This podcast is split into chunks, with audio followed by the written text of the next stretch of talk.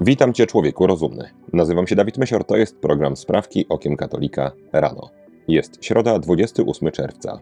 Wigilia świętych apostołów Piotra i Pawła. Wigilia drugiej klasy. Wszystkie sprawy nasze prosimy Cię, Panie. Natchnieniem Twoim uprzedzaj, a pomocą wspieraj, aby wszelka modlitwa i praca nasza od Ciebie się poczynała i przez Ciebie się kończyła. Przez Chrystusa, Pana naszego. Amen.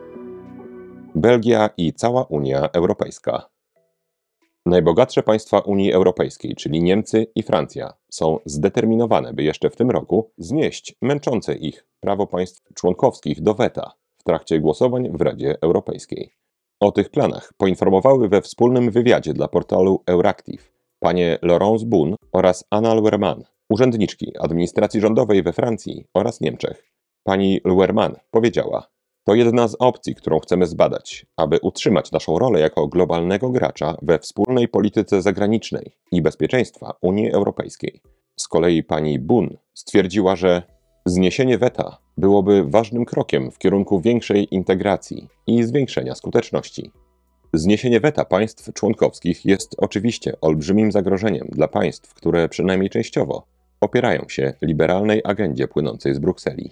Wówczas niemal w każdej sprawie decydentem byłaby koalicja rządzonych przez lewicę państw, na czele z Niemcami i Francją. Hiszpania. W miniony czwartek hiszpańskie stowarzyszenie Prawo do Godnej Śmierci przedstawiło najnowsze dane dotyczące dokonanych na terenie Hiszpanii eutanazji. Wspomagane samobójstwo jest w Hiszpanii legalne od roku 2021. Według danych stowarzyszenia, od czasu obowiązywania ustawy doszło do 370 eutanazji. W samym roku 2022 przypadków było aż 295. Regionalnie przewodzi wspólnota autonomiczna Katalonii, w której z eutanazji skorzystało, choć to słowo raczej tu nie pasuje, 91 mieszkańców. Prezentacja raportu zbiegła się z oświadczeniem hiszpańskiego oddziału papieskiego Stowarzyszenia Pomoc Kościołowi w Potrzebie, który uznał, że eutanazja w Hiszpanii jest przejawem naruszenia praw chrześcijan. Mimo sprzeciwów konserwatywnej partii Vox, hiszpański Trybunał Konstytucyjny uznał, że legalizacja eutanazji była zgodna z hiszpańską konstytucją. Trzecia sprawka to krótka żywotów świętych, dawka. 10 dni temu, w niedzielę 18 czerwca, obchodziliśmy wspomnienie świętego Efrema, diakona, wyznawcy i doktora kościoła. Święty Efrem urodził się około 306 roku w mieście Nisibis na terenie Mezopotamii. Wnioskując z pism Efrema, możemy przypuszczać, iż był na tyle zamożny, by otrzymać dobre wykształcenie. Znał bowiem język i filozofię grecką. Efrem spędził większą część swojego życia u boku dwóch biskupów urzędujących w Nisibis, Jakuba i Wologeriusza. Jako wyświęcony diakon wspomagał biskupów w kaznodziejstwie oraz administrowaniu diecezją. Efrem był także bardzo gorliwym wrogiem herezji ariańskiej, która wówczas szerzyła się w kościele. U boku swego biskupa uczestniczył w wielu synodach i dyskusjach.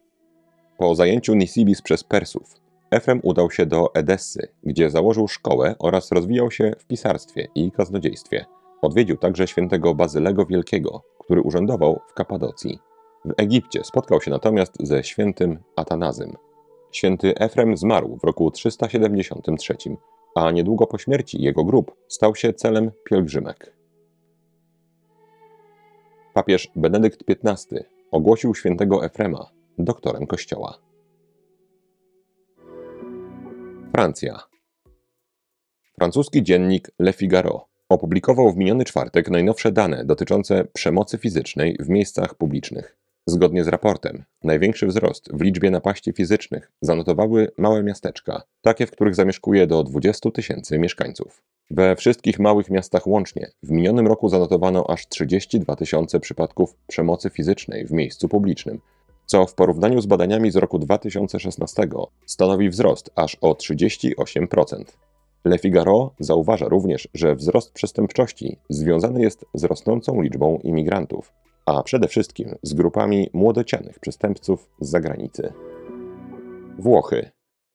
Pan Francesco Rocca, od 2017 roku przewodniczący Międzynarodowej Federacji Stowarzyszeń Czerwonego Krzyża i Czerwonego Półksiężyca, zrezygnował ze stanowiska.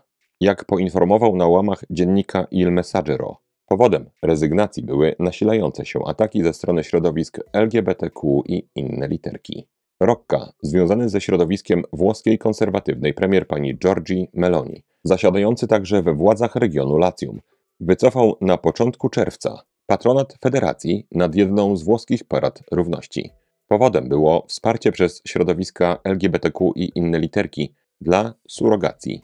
Pan Rocca powiedział: Moja decyzja została zmanipulowana przez rzecznika prasowego parady. Wyszedłem na wroga praw obywatelskich. Zmuszono mnie do wkroczenia na śliski grunt macierzyństwa zastępczego, który dzieli społeczność międzynarodową. Nie wolno w to angażować Czerwonego Krzyża. Bez wątpienia dobrze, że wycofano patronat nad tak zwanymi paradami równości. Rodzi się jednak pytanie, dlaczego nominalnie konserwatywny polityk wcześniej wspierał takie wydarzenie. Malta. Rząd Malty wycofał się z forsowanego przez środowiska liberalne projektu ułatwiającego dostęp do aborcji. O decyzji maltańskie władze poinformowały w miniony piątek. Nowelizacja zakładała możliwość dokonania aborcji w przypadku zagrożenia zdrowia i życia kobiety, jeśli inne metody okazałyby się zawodne. Projekt ustawy to wynik głośnego, medialnego przypadku z zeszłego roku, gdy turystka ze Stanów Zjednoczonych została przewieziona do Hiszpanii po odmowie zabójstwa jej dziecka przez maltańskich lekarzy. Dzięki protestom aktywistów pro-life projekt nie zostanie przyjęty. Malta pozostanie więc jedynym państwem w Unii Europejskiej, w którym aborcja będzie dalej zabroniona w każdym z przypadków. Polska.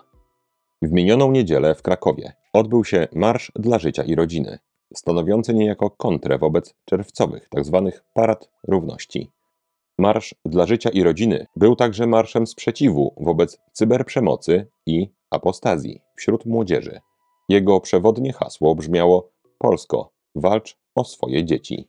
Wydarzenie, w którym wzięło udział około 3000 osób, zostało zorganizowane przez Stowarzyszenie Kultury Chrześcijańskiej imienia księdza Piotra Skargi. Wzięła w nim udział także małopolska kurator oświaty pani Barbara Nowak, która nieraz już sprzeciwiała się ideologii LGBTQ i inne literki. Jak poinformowali organizatorzy marszu, chcemy zwrócić uwagę na zagrożenia dla naszych dzieci ze strony różnego typu groźnych zjawisk i uzależnień, takich jak narkotyki, niemoralne treści w internecie, samotność, depresja, czy też zagrożenia duchowe. Pragniemy też pokazać, że lekarstwem na to wszystko jest zdrowa i kochająca się rodzina. Słowo komentarza. Choć całym sercem wspieram tego typu przedsięwzięcia, zaproponowałbym jednak drobną zmianę w tym oświadczeniu. Lekarstwem na te wszystkie zagrożenia jest wiara katolicka, której zdrowa i kochająca się rodzina jest objawem. Ponownie Polska. W ostatnią sobotę odbyła się konwencja wyborcza polskiej, przynajmniej teoretycznie, partii politycznej Lewica, podczas której zaproponowano szereg ideologicznych propozycji przed wyborami parlamentarnymi. Program Bezpieczna Polka to szereg obietnic wyborczych, w ramach którego lewackie środowiska zapowiadają liberalizację przepisów aborcyjnych, likwidację klauzuli sumienia, refundację metody in vitro, wprowadzenie darmowej antykoncepcji, wprowadzenie tzw. Tak urlopu menstruacyjnego oraz ułatwienie dostępu do tzw. Tak pigułek dzień po. Pani poseł Anna Maria Żukowska z Lewicy powiedziała: Przebiłyśmy się dzisiaj przez mur dziaderstwa.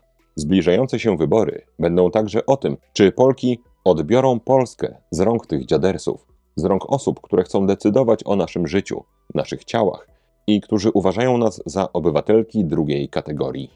Jak widać, cały program lewicy koncentruje się wokół seksualności człowieka, spraw intymnych, ciągłego krzyczenia o antykoncepcji i przede wszystkim możliwości zabijania dzieci nienarodzonych. Ułatwieniem dla lewicy w przygotowaniu tego misternego programu jest to, że wystarczy zrobić kopiuj wklej, na przykład do tłumacza Google, z programu jakiejkolwiek lewicowej partii w Europie czy w Stanach.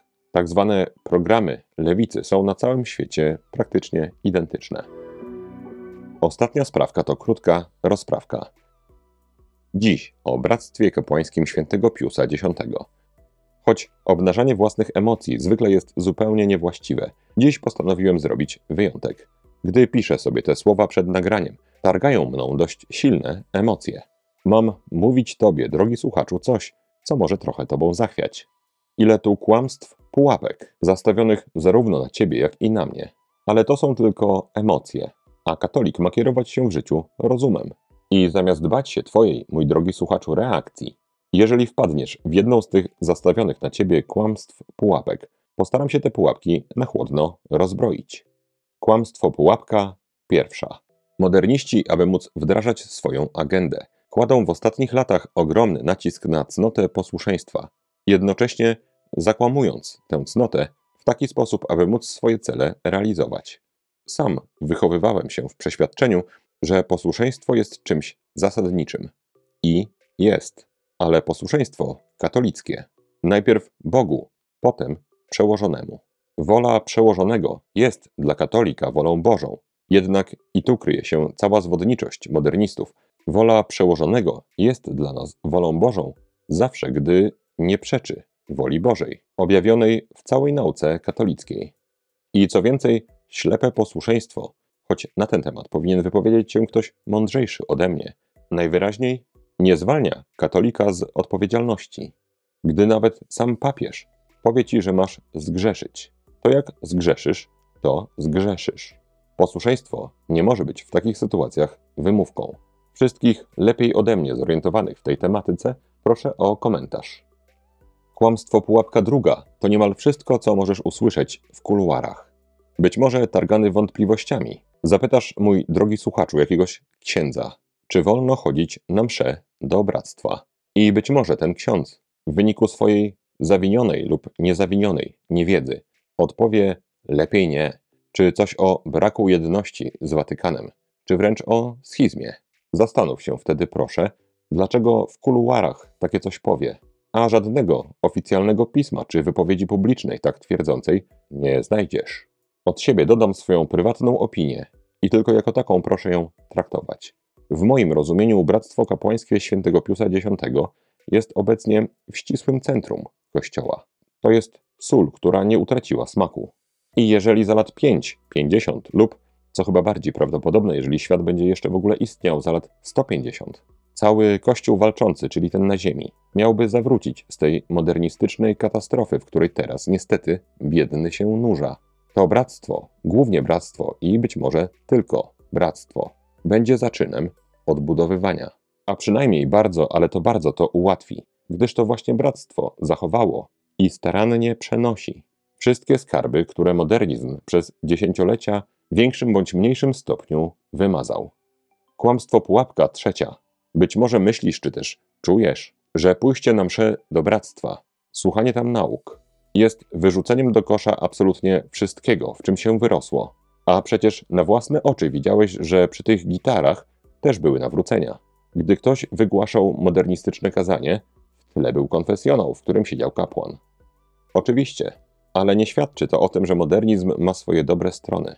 Było tak raczej dlatego, że nawet tak potężna herezja, ściek wszystkich herezji, w kilkadziesiąt lat, choć zdewastował naprawdę bardzo dużo, nie dał rady wypłukać z kościoła jego skarbów, mocy sakramentów, czy troski Pana Jezusa o swój własny kościół. Łaski w kościele są pomimo szalejącego modernizmu, a nie dzięki niemu. Natomiast promień słońca na mglistych mokradłach nie oznacza, że lepiej na nich pozostać. Lepiej pójść na łąkę skąpaną w słońcu. I kłamstwo pułapka czwarta.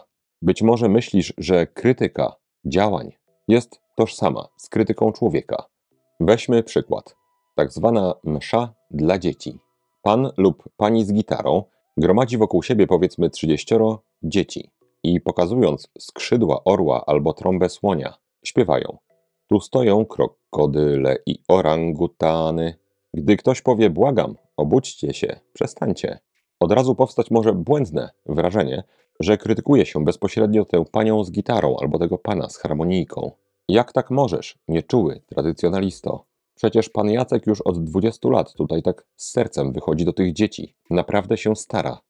I teraz jak? W takiej sytuacji taki tradycjonalista ma przekonać, że mówi te rzeczy w trosce o pana Jacka, o te dzieci. Dobrze, że się stara, jeżeli rzeczywiście ma takie intencje, że chce przyprowadzić dzieci do Boga. Ale trzeba kierować się rozumem. Od siebie dodam, że moje dzieci, kiedy chodziliśmy na takie msze, gdzie było dużo śpiewów z pokazywaniem rączkami, dość często, i mówię zupełnie serio, pytały mnie: Tato, długo jeszcze? Te same dzieci miesiąc później na mszy tradycyjnej, trwającej powiedzmy półtora raza dłużej, siedziały cicho i nie wyglądały na znudzone. Dzieci wyczuwają sakrum. Oczywiście nie mówię tego, żeby iść na mszę tradycyjną, dlatego że dziecko będzie spokojniejsze, ale wskazuję, że przynoszenie tych wszystkich gitar, oklaski, tańce, choć być może rzeczywiście robione jest w trosce o dzieci, tak naprawdę być może polepszy im nastrój na chwilę. Natomiast pobożności raczej to nie zbuduje. Uporządkujmy, o co chodzi w tym kłamstwie, pułapce. Ludzie, którzy słuchają o tradycji, często czują się w obowiązku bronić pana z gitarą, księdza, który być może przebrał się za kogoś w trakcie mszy dla dzieci, ale o którym wiemy, że on naprawdę się stara. Czy trzeba ich bronić przed wrednym tradycjonalistą? To jest kłamstwo.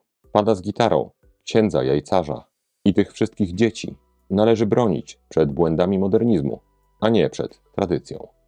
Mój drogi słuchaczu, w jednej rozprawce nie dam rady powiedzieć wszystkiego, co bym chciał o Bractwie Kapłańskim Świętego Piusa X. Na razie poprzestańmy na tych czterech kłamstwach, pułapkach, które czyhają na każdego, kto chciałby chociaż porozmawiać o świętej tradycji Kościoła. Dlaczego w ogóle zaczynam mówić o bractwie? Uwierz mi, proszę cię, mój drogi słuchaczu, nie dlatego, że przysporzy mi to słuchaczy, bo raczej będzie odwrotnie. Nie dlatego, że bractwo coś na tym zyska, jeżeli ty pójdziesz tam na msze i po nauki. Bractwo, z tego co ja widzę, jest dzisiaj dość przepracowane. Tyle, że to nie jest zwykła praca. To jest praca na rzecz zbawienia dusz, więc z pomocą Najświętszej Marii Panny dadzą radę. Gdy ty, mój drogi słuchaczu, być może nawet w wyniku tej audycji udasz się na mszę świętą do Bractwa Kapłańskiego Świętego Piusa X, jedyny, ale dość duży zysk dla mnie to jest ewentualnie drobna zasługa. I podobnie dla Bractwa. Jedna więcej dusza, którą się zaopiekują, to również zasługa.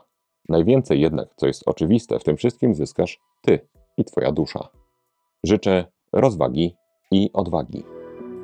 To na dzisiaj wszystkie sprawki okiem katolika rano. Jeżeli chcesz mi pomóc, daj proszę łapkę w górę pod tym filmem na YouTubie i napisz komentarz.